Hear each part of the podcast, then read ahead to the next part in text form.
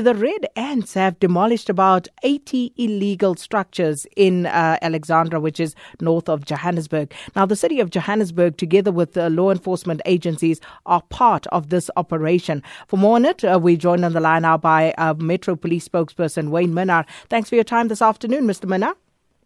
Uh, good afternoon. Thank you very much.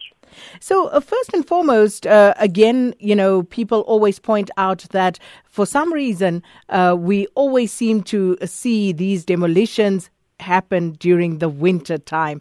And people take issue with that because they feel that it's like the worst time to leave people destitute. Can we talk about the timing of this and also uh, what sort of notice had been given to the owners of these illegal structures that have now been demolished? No, you see, the, the operations are ongoing. It's not only in the winter when it happens. It happens throughout the year, uh, depending on where and when the illegal structures are done or erected. In this particular case, we've had a lot of these structures on the waterline in Alexandra, which is a danger and a safety risk. So, hence, the operation had to be done with. Uh, with this particular issue and for the structures to be demolished. Um, Mr. Minnaar, where were these structures erected? Uh, some of these uh, structures were very close to the waterline or on the waterline, which posed a safety risk to the people uh, using or living in these structures. Hence, uh, the structures had to be demolished.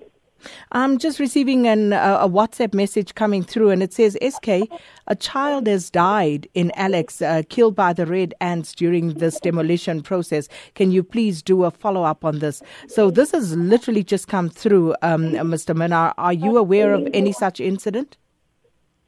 I'm aware of the allegation of uh, a child which has died. But uh, the information received is that where the allegation is, uh, that particular structure has not even been uh, touched. So for now, it's still an allegation. Uh, however, there is an investigation relating to this. How many structures have you demolished at this time? Uh, since this morning, 80 illegal structures uh, to be taken down. So all 80. So does that mean that uh, the uh, process, uh, this operation is now complete? Yes, uh, for, today the operation is complete, but the removal of illegal structures is ongoing because it happens in all of the regions in Johannesburg. However, the structures, when uh, erected and it is illegal, unfortunately, it has to be removed. Mr. Minnaar, we're going to leave it there, but uh, we shall follow up with you with regard to this allegation about a child that was killed, and hopefully you'll be able to just give us a bit more information if that's all right with you. And that was uh, Wayne Minnaar.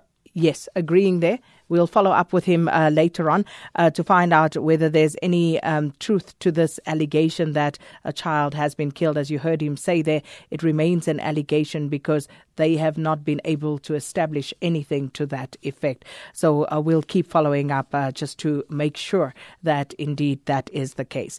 That was uh, Johannesburg Metro Police spokesperson Wayne Minnaar on the line to us from Alexandra, where 80 uh, illegal structures had been demolished.